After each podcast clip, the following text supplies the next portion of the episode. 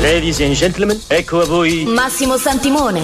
A volte si incontra un uomo che è l'uomo giusto al momento giusto nel posto giusto, là dove deve essere. Io sono nato pronto. Chuxy Cinema Extra Large. Adoro questi brevi momenti di quiete prima della tempesta. 120 minuti di radio in Technicolor e tre dimensioni. Sono il signor Wolf, risolvo problemi. Chuxy Cinema Extra Large con Massimo Santimone. La forza sarà con te. Su Radio Aldebaran. Al mio segnale scatenate l'inferno.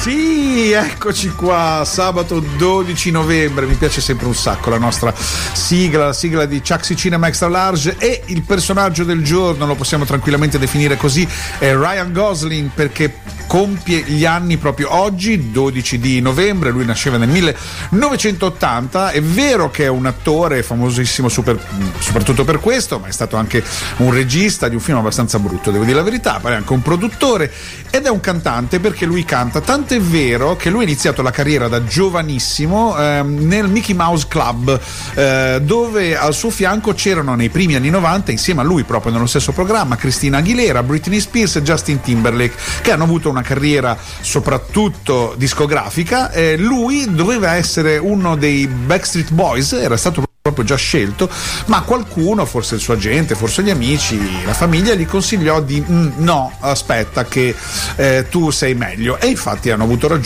Come attore ha avuto una carriera incredibile, ha fatto dei film famosissimi come Le pagine della nostra vita, quei film che piangi dal primo fotogramma per un anno dopo successivo, il thriller bello Formula per un delitto con Sandra Bullock, con cui poi è nata una storia, sono stati insieme, è nata anche una storia insieme a Eva Mendes, con cui aveva fatto il film Come un tuono, con Eva Mendes ha avuto anche due figli, insomma è uno che ha bazzicato parecchio le attrici con cui ha lavorato, bravissimo sia nel ruolo nelle commedie con Crazy Stupid Love, una bellissima commedia con Emma Stone, attrice con cui ha lavorato in ben 3 film, poi bravo, molto bravo nei ruoli drammatici, lo sappiamo tutti, lui è stato candidato 2 volte all'Oscar, una volta per Half Nelson e per La La Land, che è anche un musical dove dimostra proprio le sue doti canore anche da ballerino, poi ha fatto appunto Lady Di Marzo insieme a George Clooney, insomma un bel personaggio, 2 volte candidato all'Oscar, non l'ha ancora vinto, ma è uno di quelli che prima o poi